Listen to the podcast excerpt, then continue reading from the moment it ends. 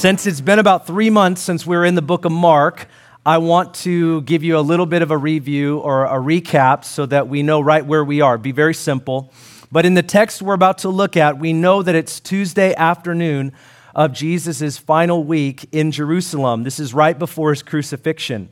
Jesus and his disciples, they've been in the temple for quite a while. He's been teaching, uh, he's been interacting with various religious leaders, being questioned by them. We talked extensively about that. Now they're actually moving out of the temple. They're heading back to the Mount of Olives, eventually to Bethany. They're going to stay the night on the Mount of Olives, which we'll continue to go through here the next few weeks. And while this is taking place, while they're exiting the temple, one of the disciples points out the beauty of the structure that they were just in for, for some time. And it's quite reasonable for them to do so. And this comment leads to a conversation where Jesus unfolds the future of what we might call the last days or the end times. And uh, here's what the Bible says Mark 13, verse 1. As he was going out of the temple, one of the disciples said to him, Teacher, behold, what wonderful stones and what wonderful buildings. And Jesus said to him, Do you see these great buildings? Not one stone will be left upon another which will not be torn down. And he was sitting on the Mount of Olives opposite the temple. Peter, James, and John and Andrew were questioning him privately. Tell us when will these things be, and what will be the sign when all these things are going to be fulfilled? And Jesus began to say to them, See to it that no one misleads you. Many will come in my name, saying, I am he, and they will mislead many. When you hear of wars and rumors of wars, do not be frightened. Those things must take place but that is not yet the end. Nation will rise against nation, kingdom against kingdom.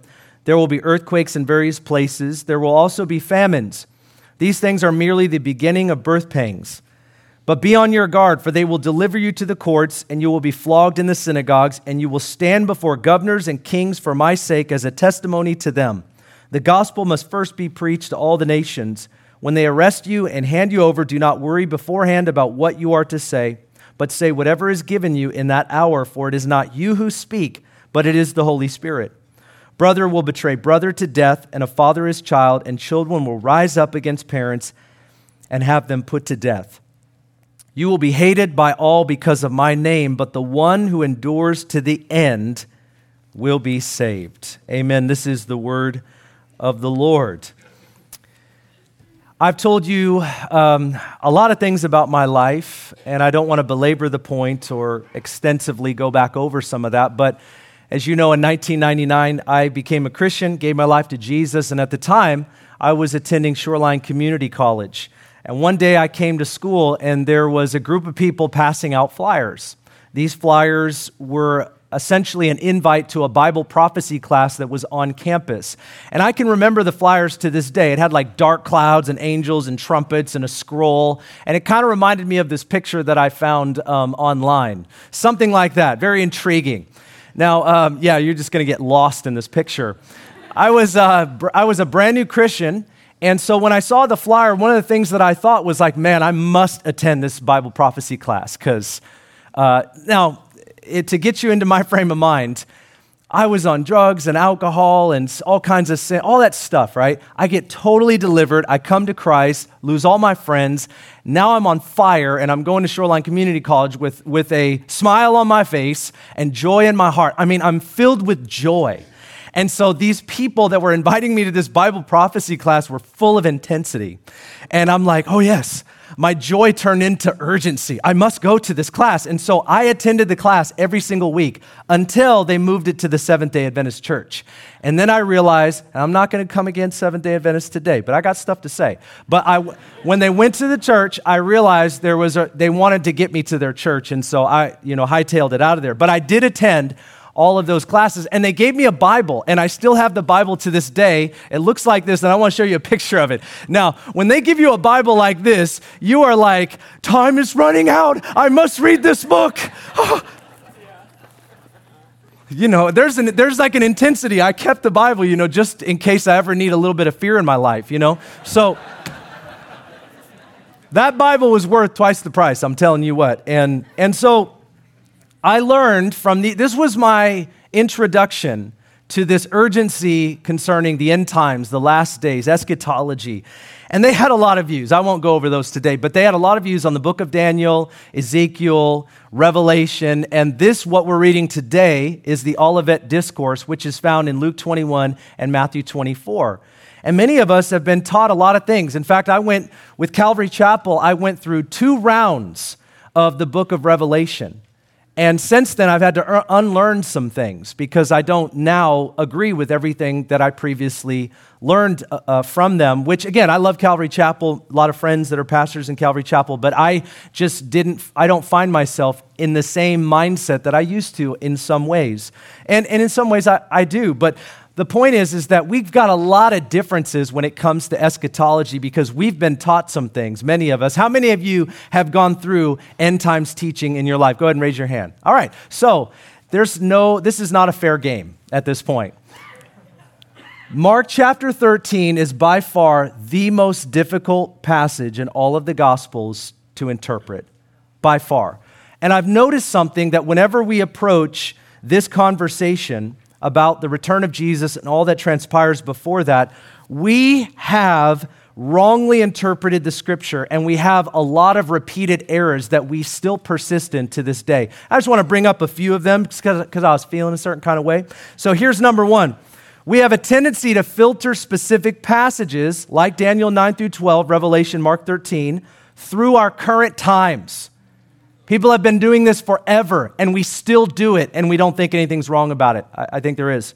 Number two, we have a desire to know specific dates and time frames at the expense of knowing and obeying the clear commands of Jesus. We invest so much of our time and energy into knowing these dates and times, and we ignore the plain, clear teaching of Christ. Love your neighbor as yourself. I will, I digress. Number three, we have a long track record of getting the subject wrong and changing our views on Bible interpretation, which leads me to point four. We have a lack of generosity in this area and can be willing to divide over it when it's not salvational. And that to me just feels unchristian.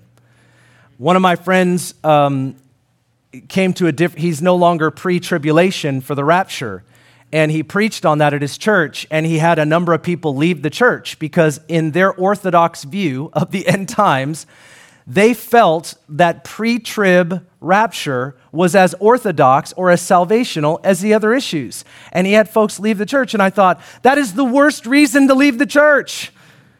Pre-trib mid-trib or post-trib this is all an in-house discussion.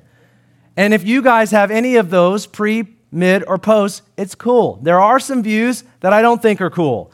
Those ones are all fine. But I'm just saying we have a lack of generosity and we make a lot of minor issues part of our orthodoxy. And it's very sad that we keep doing that, knowing that this is an issue that we have been wrong about forever. But wait, there's more. With all that said, it's important to know that there are two primary ways of looking at this text. Now, I admit there are others.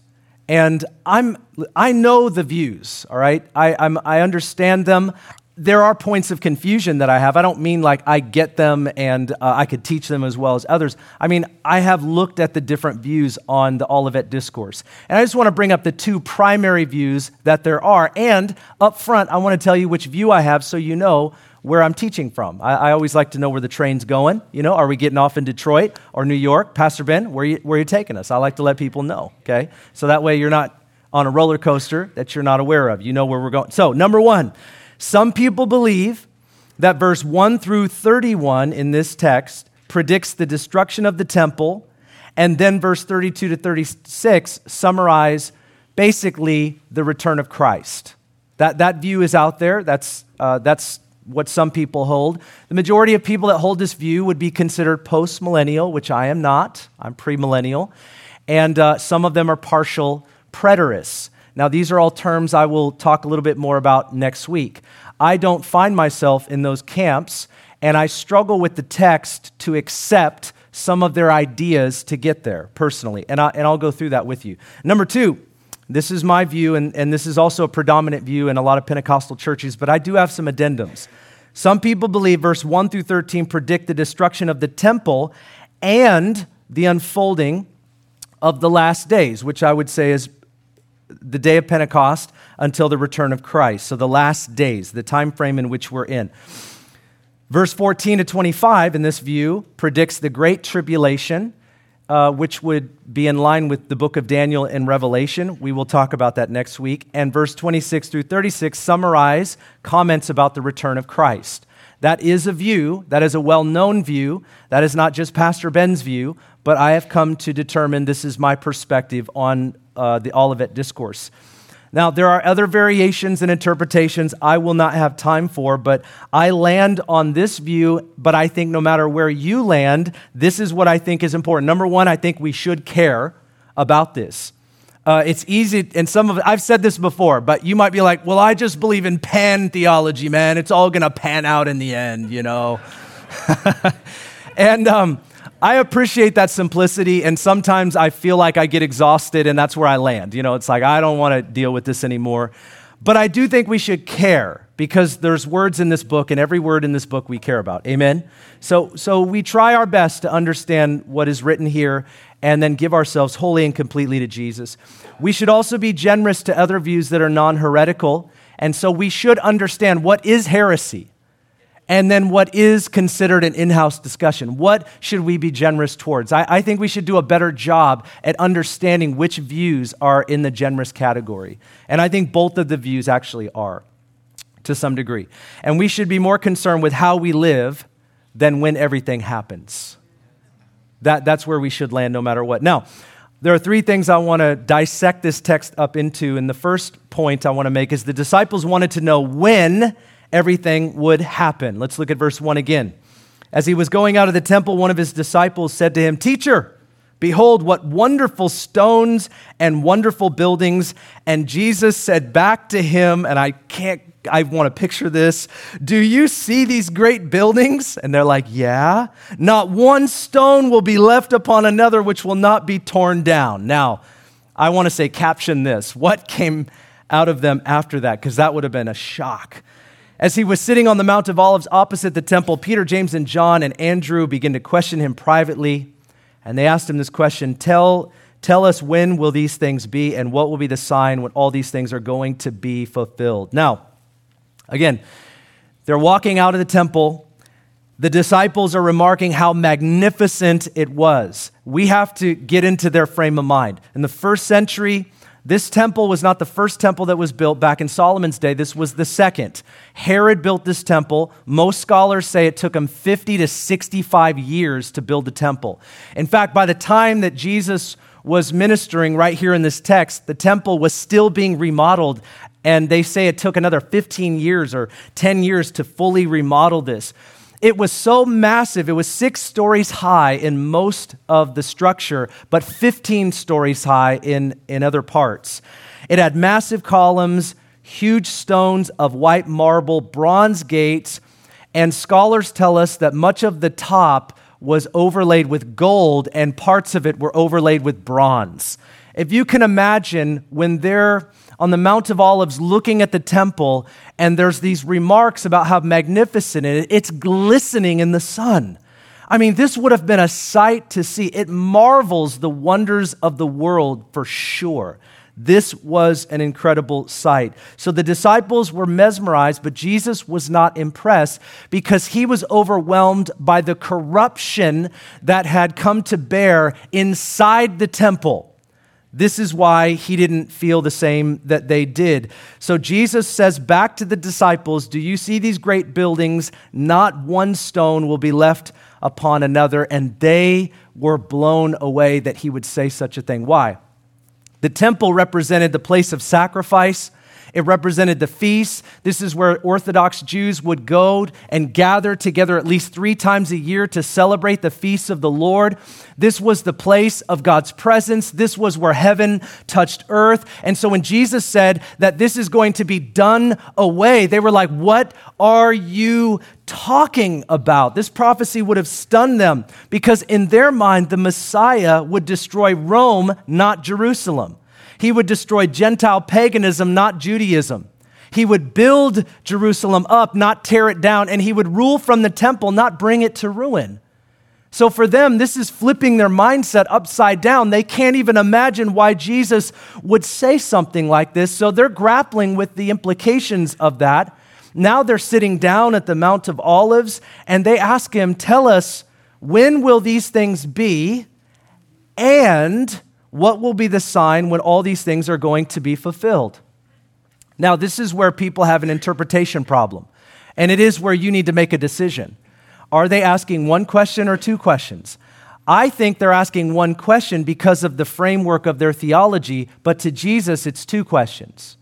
They think Jesus is gonna, they think the Messiah has a coming. They don't, they don't believe in the first and the second coming. This is not their understanding in the Jewish, the, in Jewish theology.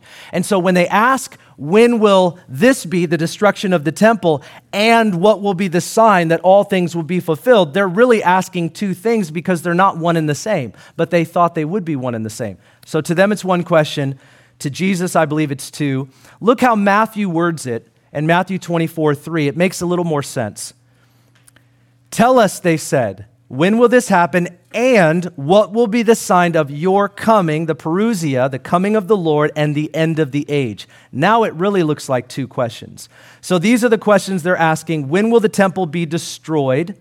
Many historians, including the Jewish historian Josephus, records that the temple was destroyed in 70 AD. And if you know your history, that factually happened. What Jesus said was going to take place. Actually it actually did. And massive stones were torn down and the huge foundation stones were unearthed as the roman soldiers sought to find all the gold I mean, I actually read an account yesterday where because the over because the building, the structure was overlaid with gold, when Rome set it on fire, the gold melted and it found its way into the cracks and crevices of all of the foundation stones. So the reason they tore the foundation stones out was because they were looking for all the gold that had hardened underneath the rock. And when you go there today, I mean, you can actually see what Jesus said happened. In 70 AD, that prophecy came to pass. But there's a second question in this for, for us because uh, we find that in this discussion, Jesus lays out much more than just the destruction of the temple. So, question number two when will all the messianic prophecies be fulfilled? Their specific words. What will be the sign when all these things are going to be fulfilled? Referring to the end of the age, as Matthew specifically states. Now, this word fulfilled is a technical term that's almost exclusively used throughout the New Testament for the final days before the coming of the Lord. It's almost exclusively used for that in the Greek language.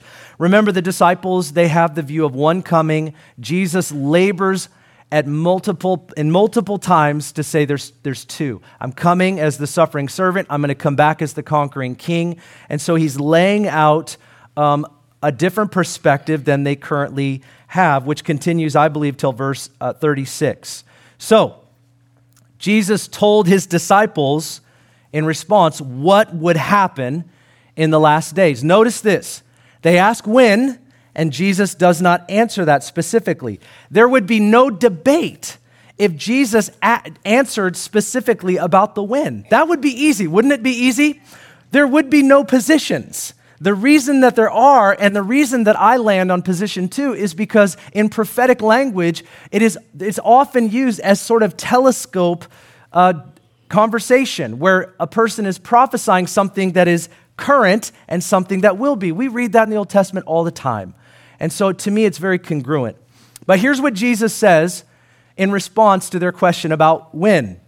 Verse, verse 5 He says to them, See to it that no one misleads you. Many will come in my name saying, I am he, and, I, and they will mislead many. When you hear of wars and rumors of wars, do not be frightened. Those things must take place, but it's not yet the end. What's he talking about, the end? Some people interpret that to be the end, the destruction of the temple. I don't think that's what he means. I think he's talking about the actual fulfillment of the age. That, that's just trying to work through the interpretation difference there. For nation will rise against nation, kingdom against kingdom. There will be earthquakes in various places, there will be famines. These things are merely the uh, beginning of birth pangs. Be on your guard, for they will deliver you to the courts, and you will be flogged in the synagogue. That's for Jews. and you will stand before governors and kings for my sake. That's for everyone. And as a, tes- as a testimony to them, the gospel must first be preached to all the nations. And in Matthew's version, he says the gospel must be preached to all nations before the end, then the end shall come. The end, the final end. When they arrest you and hand you over, do not worry beforehand what you will say, but say whatever is given you in that hour, for it is not you who speak, but the Holy Spirit. Brother will betray brother to death, father his child, and children will rise up against parents and have them put to death. You will be hated by all because of my name, but the one who endures to the end, the end of their life, shall be saved. Now, again, some people view this only as the destruction of the temple, and that's all he's referring to. I believe he's specifically referring to the temple and broadly referring to the unfolding of the end of the age. And the reason I think that is I, te- I think the text seems to indicate it in multiple places, and I just have too many issues with uh, what this is saying for me to buy into. This is all fulfilled in 70 uh, AD. To summarize my view, one of the things that we have done with this text for far too long, and if you hear anything that I say today, please consider this. When Jesus goes down this list of things that's going to happen, and I believe throughout the, uh, throughout the age before he returns. He is not saying that these are signs to be observed. We have used it for that. We have said that these are signs. So when wars happen, Jesus must be returning. When earthquakes happen, Jesus must be returning. When a pandemic takes place, Jesus must be returning. We think that every time something like this happens, people get swept up, a new book gets written to think that Jesus is going to return in that generation. We get caught up in this. But what if I told you that Jesus did not mean for any of these comments to be signs that you were to observe and know, oh, he's coming now in this generation? What if I told you that's not what he's trying to do?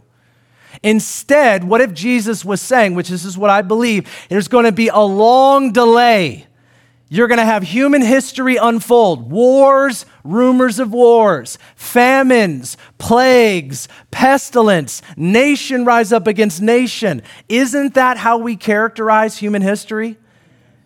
Aren't there classes in college that you take just about one of the world wars? Or isn't this how we actually describe the unfolding of life as we know it? I believe that's exactly what Jesus was saying, is that the destruction of the temple is going to come and you're going to think that this is the end. But I believe he's actually extending it beyond that, saying there's going to be famines and wars and rumors of what all of this is going to extend until the end. But these are the birth pains, not the baby. And so, what we've done also is we've said, well, see, he said right there, these are signs, but they're the birth pains, and then the end's gonna come. So everybody's always looking at these little signs. Do you know how many earthquakes there have been since Jesus said this? I mean, do you know how many wars that there have been? I mean, I think it's the last, Encyclopedia Britannica says there's 10,600 war, human wars that we actually have uh, some level of documentation on. Not world wars, but I mean, just how many battles that we've had. And, and so we've lost our mind. And so we think these are birth pains. He, he was using metaphoric language to just simply say it's not the baby. Okay, that it was just a metaphor. Now, I think that because the Apostle Paul uses the exact same language to describe the same type of thing. In Romans chapter 8, verse 22, listen to this. Paul says, We know that the whole creation has been groaning as in the pains of childbirth right up to the present time. He's using the same language to say that there is going to be this groaning in the, all of creation until the return of Christ, till all things are fulfilled. That, that's the birth pains. It's going to be thousands of years. There will be a long delay. Why did he tell us that? So that we could expect it that we could be about his business no matter what happens on the earth. We should expect all these things are going to unfold. So that's what I think. So he goes through this list. Let's go through it real quick, shall we? I think we shall. Number one is deception. Jesus said, Many will come in my name and claim that they are, that they are me. Now, Jesus had a relatively small following at this point. Now, there were crowds that gathered around him for the miracles, but when he didn't present himself as the Messiah in the way they thought he should, The crowds dispersed. When he was leaving the temple, he only had 12 with him. Maybe there were a couple more that aren't mentioned in the scripture, but he had a really small following. So if somebody were to claim a prophecy like this, hey, many people in the future, they're, they're going to claim that they're me. I mean, that to me is an outstanding prophecy. Who's going to claim that they're the leader of 12 people? I mean, this is like, I mean, if you're going to choose anybody, I mean, I'm just saying that's kind of an astounding thing to say to me because he's got a small following. And so obviously it makes sense that there would be a Wikipedia page devoted, not saying Wikipedia is the best resource, amen, check your sources, but there's actually, if you want to knock yourself out, there's a Wikipedia page devoted to how many people have called themselves Jesus Christ right now. There's like a Siberian cult, and the guy claims to be Jesus. There's several of them all over the world. There's one in Korea, China, Mexico. There are, there's people in the United States, they claim to be Jesus. Some have 10,000 followers. Right now, we're living in a time where people have followings larger than our, the size of our church. So this has been going on forever. As long, from the day Jesus said it, at some point people started to say, "Hey, I'm the guy, follow me." And Jesus told us it was going to happen. Thousands have claimed this. Number 2, he says there'll be conflict, wars, rumors of wars, nations will rise against nation. I personally cannot accept that Jesus was saying from 33 AD to 70 AD, all of that's going to happen. I don't think that view fits into how I'm reading it. Wars and rumors of wars. How many nations rose up against you? I've read the perspective. There's just, it's not as much as people claim to have happened. There are some things that are significant in history, but to me, it's not enough for what he's saying here. Number three, natural disasters. There will be earthquakes in many places. So there were some earthquakes in the first century, but this is a reference to many earthquakes in many different places. There will be famines, there will be pestilence, there will be COVID 19, there will be plagues. These things are going to, but that's not the end. Why do we lose our God given mind? Number four, Persecution. Jesus said that his followers would be flogged publicly and then dragged before courts. To me, that's kind of a reference to a Jew and a Gentile. Persecution only began in the first century and it's never stopped and it will not stop until Christ returns. That is why we cannot have any type of eschatological view based on the convenience that we will not suffer. Some people develop their view in the end times solely based on how they're going to get out of any suffering. Then explain why 55,000 people a year are dying for their faith in Christ. It is entirely a Western view to have that perspective. I don't want to suffer. I don't want you to suffer, but Jesus said we're going to suffer. That's a fact. It's going to happen. So let's start there. Number five, family division. He said the persecution is going to get so bad that brother will betray brother, and sister and father, and children will betray their parents. Can you even imagine this? Can you even imagine this? I mean, for us as families, uh, can you imagine your children betraying you? I mean, this is unfathomable. That's intense. It's going to split homes. If people, and, and I want to say this half hearted Christianity is not going to split homes.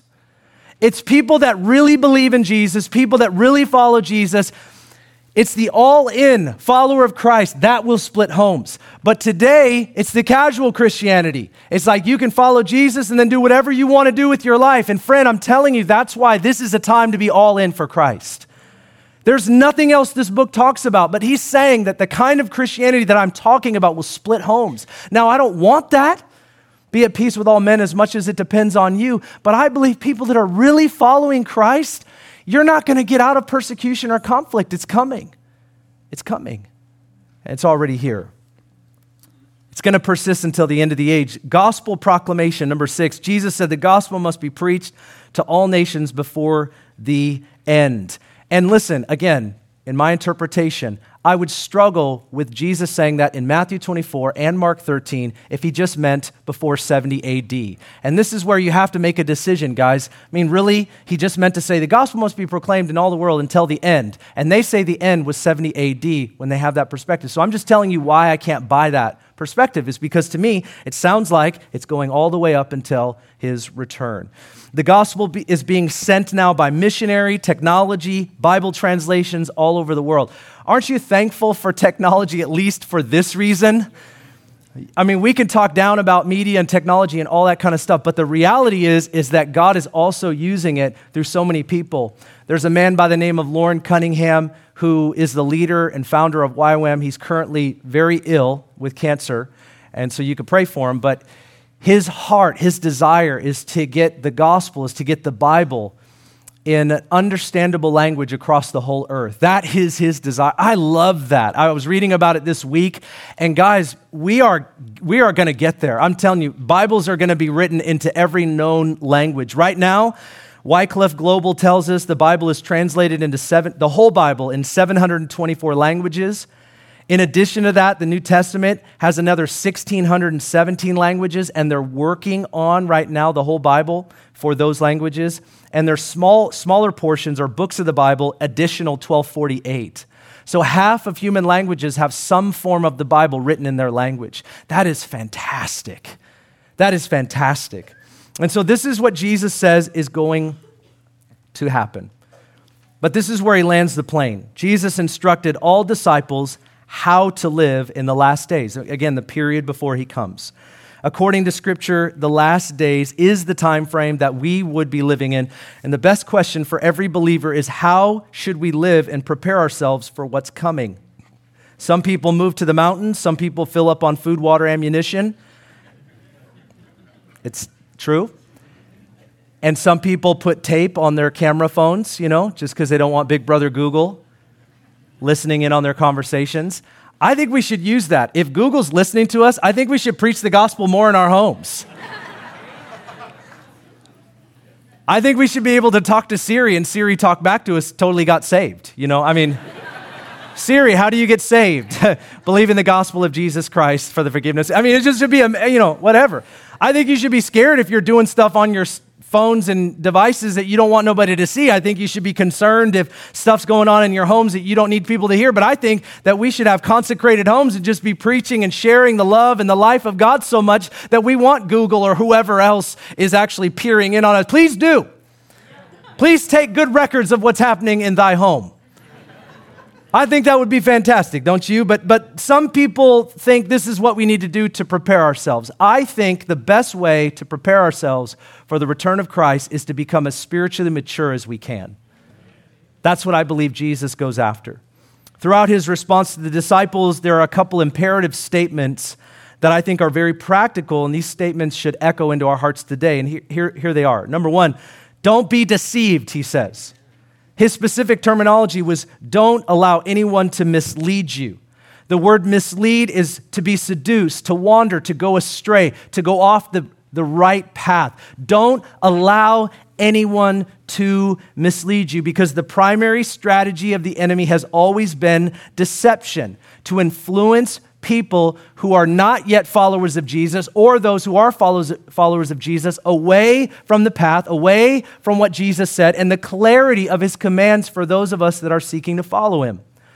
Even a preoccupation with the study of the final days can distort how we live in our present day.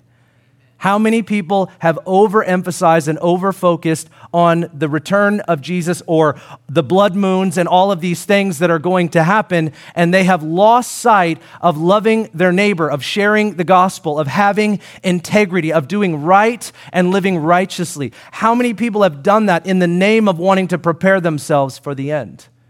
Jesus says, Don't be misled by anyone or anything. Don't allow yourself to be misled, to, be, to move astray from what? From what Jesus said and what we are supposed to know. See, there are things we don't know, and there are things we do know, and we want to master on what we, we do know. I recently heard a story about a special forces soldier who dealt with the cult leader David Koresh and his following in Waco, Texas. You maybe heard about this, of course, 1983. There was this compound, I forget what it was, the branch, Davidian branch. Um, this man was a leader of a cult, and he made people believe he had the gift of prophecy, and really only he knew uh, the return of the Lord. And so they had a compound, and all these people moved to, uh, into Waco, Texas to live there in this compound. Eventually, folks got wind that this was not um, healthy, and so the authorities came to do something about it, and there was essentially a standoff. 20 people who lived in that compound were killed. And one of the special forces agents was on an interview that I heard this last week, and he basically said he, had, he was the one and part of the team that had to go in to clean up all the bodies after everything was done. And they had to get the women and children out, and I mean, just a horrific thing if you know anything about this. And he said this he said, When I was in the house, I made a commitment to know the Bible as best as I can because I saw how far deception can really go. And that isn't it the genius of God to give us a book? I just think it is the genius of God. I mean, we might not know as much as we need to know, but He gave us a book so that we all could be accountable to the same thing. I love it that whenever I preach, I mean, talk about accountability, like I'm preaching the same book you have. I mean, it's like intimidating, you know?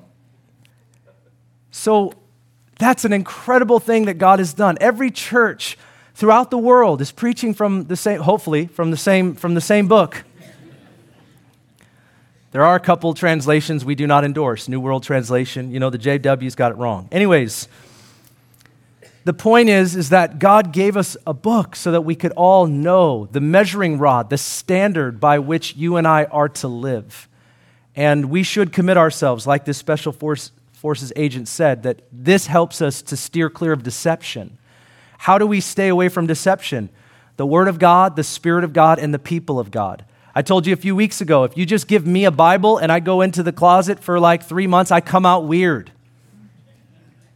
No, I mean, it's not intelligence. It's we need each other to, have checks and balances. It's really important. How many people, when I'm meeting with them, and, and I've done this before too, I've changed my mind on things because we need to be sharpened and accountable. It's not just my view, it's that we have to actually be sharpened by perspectives and how we study the, the Word of God. And so I love it the Spirit of God, the Word of God, the people of God. This helps us steer clear of deception. Number two, don't worry or fear. Some may ask, why did Jesus even tell us any details about the last days? Why didn't he just say it's going to happen? There will be a dun dun dun, and then you'll know. Why couldn't it have just been clear? We would have no problems. The body of Christ could have been in more unity. But here's why whatever we believe about tomorrow affects how we live today. And he felt that it was necessary for us to have right information so that we could have right expectations. Isn't it true that when you get right information, you have right expectations? You know what you're walking into. Jesus did this many times. He told his disciples what was going to happen. And he said, I said this to you so that your joy may be complete. I said this to you so that you would have peace. In the world, you will have tribulation, but take heart. What did he say? I will overcome the world. In the world, you'll have tribulation, but guess what? I've overcome the world. If you already know that Jesus overcomes the world, then no matter what tribulation might befall you, you're following the one who wins. You're following the one who told you what's going to happen. I love that. You know, there are studies that have been done to show us that children who are afraid when they go to amusement parks to get on roller coasters, now these days you just pop up a little video on YouTube and you show them the ups and the downs and the lefts and the rights, and you can actually walk your children through the entire ride before they get on it. And if you do that, there's like a huge or a high chance that they'll be willing to do something they weren't willing to do. Why? Because now they know what to expect. It squashes the fear that they have. They're afraid of what they don't know. I don't want to get on a roller coaster and have it take me where I don't know and do things I don't understand. But if you can show them in advance what it's going to be like, these studies show that the chances of a child being able to do something is actually really, really, really high. Now, a couple of you are like, not my child. Listen, I may not be talking about your child. But this is what Jesus does. He gives us right information to set right expectation so that we don't have to fear anything. Friends, can we just agree today? We have nothing to fear at all. So, fear is an unacceptable proposition to a Christian. We might experience it, but we don't yield to it. Jesus is telling us what to expect. He said, You can expect suffering, you can expect a long delay, but you can expect my return. That's what he says. Number three, don't give up. Contend until the end. With a long delay and much happening all over the world, it can be hard to stay the course, but he's like, You must. You must. We have to stay focused on the mission of Jesus, or we're going to give up on what he said and what we're called to be about. Let me say it to you this way Our world is sick. Our world is sick, and they're trying to heal themselves, and they're using methods and ways that we don't agree with because we follow Jesus and his words. A lot of Christians get angry about the world and how they're trying to fix themselves. We're not supposed to get angry. We understand that the world is trying to fix itself. We don't agree with the way that they're doing it. But if we're the ones that have the right way, why aren't we rolling up our sleeves and getting more involved then? If we're the ones with the cure, then why are we so angry about people who don't know how to fix the problem when we're not involved in fixing it? It seems it doesn't, it doesn't seem logical to me to be upset about people trying to fix themselves when all of us were there at some point in our life. I tried to fix myself with drugs and alcohol and immorality. I tried to do that. I didn't think it was bad, I thought it was right. And all it did was bring pain and destruction. And the reason that I kept doing it, the reason you kept doing those things or whatever your vice was, was because you wanted to feel better. We wanted to get fixed, and we learned that it doesn't fix us. So, this is what I see in the world, and I don't always resonate with angry Christians or fearful Christians. Like, this is a time for the church to rise up and be triumphant and bring the gospel of Jesus to a world that needs it. I just think we have lost sight of the power of the gospel of Jesus Christ to change the human heart. It's like we don't believe it works anymore. And I want, friends, I want to tell you, it works. It works. The gospel works. So when I see someone trying to fix themselves with another message or another method, I don't get angry. I don't get fearful. I understand what they're trying to do.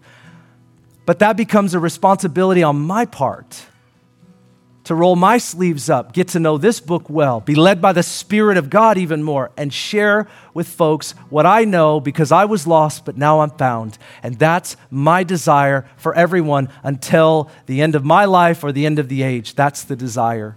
Jesus says, Don't give up. But did you know? I'm closing. I'm closing. Get ready. Get ready. I'm closing. I'm, I'm coming down. Um, did you know the world, everyone in the world, no matter what they say, they, they, they may say they don't, they, they think we're crazy. You Christians are crazy. You believe Jesus is going to return. You believe there's going to be end of the world. You believe there's going to be end of the world. That's crazy talk. Everybody believes that there's going to be an end of the world. I'm going to prove it. What about this environmental crisis? Doesn't it sound to you like the world thinks it's going to end? People's mindset, like the environment's going to crumble. Remember the ozone? That thing is like the hole's going to open up and just suck us out. We're gone. I grew up as a boy going to school. I thought we were going to get sucked out. The ozone was just going to take us. I had all kinds of vivid dreams of what might happen. And now they're like, oh, the ozone is repairing itself. But, you know, science is evolving. I'm not trying to, you know, bash anybody. I mean, you know, there's this gal that they put up there and she's all intense, like the world's gonna end in 15 years, or I don't wanna name names, I could, I won't, but they, they're trying to push it. They're telling everyone the world's gonna end unless we do whatever they tell us. It's the propagation of fear, is it not? Okay, so you, you guys are in my world. What about war? Who's got nuclear bombs? Now, when we talk about who's got nuclear bombs, and we're a little scared about that, I mean, that's a little frightening to think about the tyrants that are in the world today that have their hand on nuclear bombs. But what are we saying? What is the world saying? The world's saying there are people with nuclear bombs, and a war could end civilization as we know it. That message is going out today. number three is global pandemic. I mean, we went through one. And I mean, I, I remember like you couldn't touch even a surface because there was something that you couldn't see that was on the. I mean, we, it, it was crazy. I mean, during COVID, like, again, everybody's figuring it out, but it was like you don't even know what to touch. I remember walking across the street and like we're looking at people and neighbors like I can't I don't think I can walk next to you, can I? I don't think so. And the idea was that, and, I, and I'm not trying to be funny, but the idea was that if I walk next to you, I might die. That was what was. Am I living in the same world as you? You guys remember that, right? Or you're like, don't talk about it again. Don't. Don't. don't. Please, please, Pastor Ben. I just got over it. I did. I did. What about aliens or artificial intelligence? Like, is Elon Musk going to kill us all? I still don't know why conservatives love this guy so much. I watched an interview of this guy saying he's a transhumanist. He's trying to merge man and machine. That should scare you. Conservatives, that should, if you are what, you should be, you shouldn't be like, I like this guy. You should be like, this guy's out of his mind. He's probably got a machine in his mind. I mean, he believes this stuff. We're living in a weird time. I am not going to link up to Neuralink. I am not doing it. But we, are living in a time where it's like AI, man, it's going to take over and kill us all. The world thinks that there's an end that's coming. They do. So we're not crazy to know that there is an end coming. However, we are crazy if we don't realize what that means. The end is not going to come with our fear and our preparing and do all that. We are looking forward to the glorious return of our King. And he's saying to the church, it's time to rise up and do what you're called to do. Follow me, do what I did. Jesus wasn't afraid one day in his life. He knew why he was here. That's the church. Church has to know why they're here. Why are you here? Why are we, why are we not in heaven right now? We're here to do something. And we're going to get caught up in fear if we don't be about it. That's the truth. And this is why the church can't fall asleep right now because we have a calling. We have a purpose. We know why we're here. We got to reach as many people as we can. I'm not trying to freak you out today. I'm just saying this is our calling. And so the, God is waking us up. There's a revival happening in our land to wake us up, to say the time is now. And, and we, whether Jesus returns in our lifetime or not, we only have so much time as a human being, anyways. So th- this is, this is how, how we land. We can't give up on our mission. We can't stop speaking our message. Our King is coming. Let me read this to you, and, I'll, and I am done. 2 Peter 3, verse 3. Listen to what Peter says about this subject. He says, Above all, you must understand that in the last days, Scoffers will come, scoffing and following their own evil desires. See, he's telling us in advance what's going to happen. Okay, we know. They will say, Where is the coming he promised? Ever since our ancestors died, everything goes on as it is since the beginning of creation but they deliberately forget that long ago, by God's word, the heavens came into being, the earth was formed out of water, and by water, by these waters, also the world of that time was deluged and destroyed. By the same word, the present heavens and earth are reserved for fire, being kept for the day of judgment and destruction of the ungodly. Watch this. But do not forget this one thing, dear friends with the Lord, a day is like a thousand years, and a thousand years are like a day. The Lord is not slow in keeping his promise, as some understand slowness. Instead, he is patient with you, not wanting any to perish, but everyone to come to repentance. This is the purpose of the church in the last days. Jesus said it, Paul said it, Peter said it, and we should say it as well. This is our purpose. God is patient at this time because he wants more people to have a saving knowledge and a transformation to come to know the Savior that's given his life for them. That's what this is all about. Why is this taking time? Why is there a long delay? Because God is patient and God loves us and God wants more to come to know him, like really come to know him, not just get involved in a religion, not just join a church, but to really know Jesus Christ, to really know him. That's why he's being patient right now. So, as much as we want to hasten his return, friend, thank God that he's patient because I've got some loved ones that don't yet know him, don't you? We got some people in our country and the world that don't know him, and I'm thankful that he's patient, and we need to pray them in. And I think that's how we're going to close this sermon, if you don't mind. You're like, no, I don't mind you closing the sermon at all. Amen. why don't you go ahead and why don't you go ahead and stand? All right. I don't mind at all, Ben. Go ahead and close that sermon. Amen. Thank you, Lord. This morning, I want to remind you as we pray that if you're here and you don't have a relationship with Jesus Christ, you have not been forgiven through his finished work, you're not sure where you're at with God, you can know for sure that you're in relationship with him, you're forgiven by him, and you will always be with him for eternity. You can know that for sure today. It's to believe upon the Lord Jesus Christ, to confess Him as Lord and Savior, to believe in your heart, to give your whole life over to Him. It's not hard.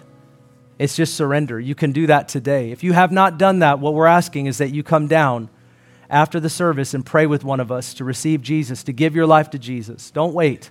The Bible says today is the day of salvation, and you're here for a reason. So if you're here and that's you, please come down and pray with us if that, if that is you. Also, we, we talk a lot about rededication because we're living in a time where we just need to be all in, following Him, completely all in. Whatever He says is what it is. And so, if that's you today, rededicate your life to Jesus. Make that right. Say, Lord, I want to follow you completely, full surrender. I'm not messing around. I'm not playing games. That's what I want. And then, lastly, before I pray, we have the water. Uh, the water is full. It's warm. We have shorts. We have shirts. If you've never been water baptized and you believe in Jesus today, um, we had a man walk down last night, and he's been under conviction for two months to get water baptized and um, he's come back to the Lord, and it was awesome. We got, we got to baptize him uh, last night. And so here, here's the thing it's better to leave wet and obedient than dry and disobedient. So if you need to be water baptized, don't push it off. I mean, it's fine if you need your family and friends to be here. We're going to fill it up next week too. But make plans, make yourself ready. We'll be up here. Please come forward at the, uh, after I pray, and uh, let's get you baptized. Amen? Father, thank you for what you're doing. Thank you for the Word of God that sets a pace in our life. It gives us a perspective that we need. And I just pray, Lord, that you would give us the grace to live in the days in which we're living and to do so with an urgency with the gospel. That we would share with as many people as we can. You would give us divine opportunities in the days ahead to fully and completely do as you say in Jesus' mighty name. And everyone said,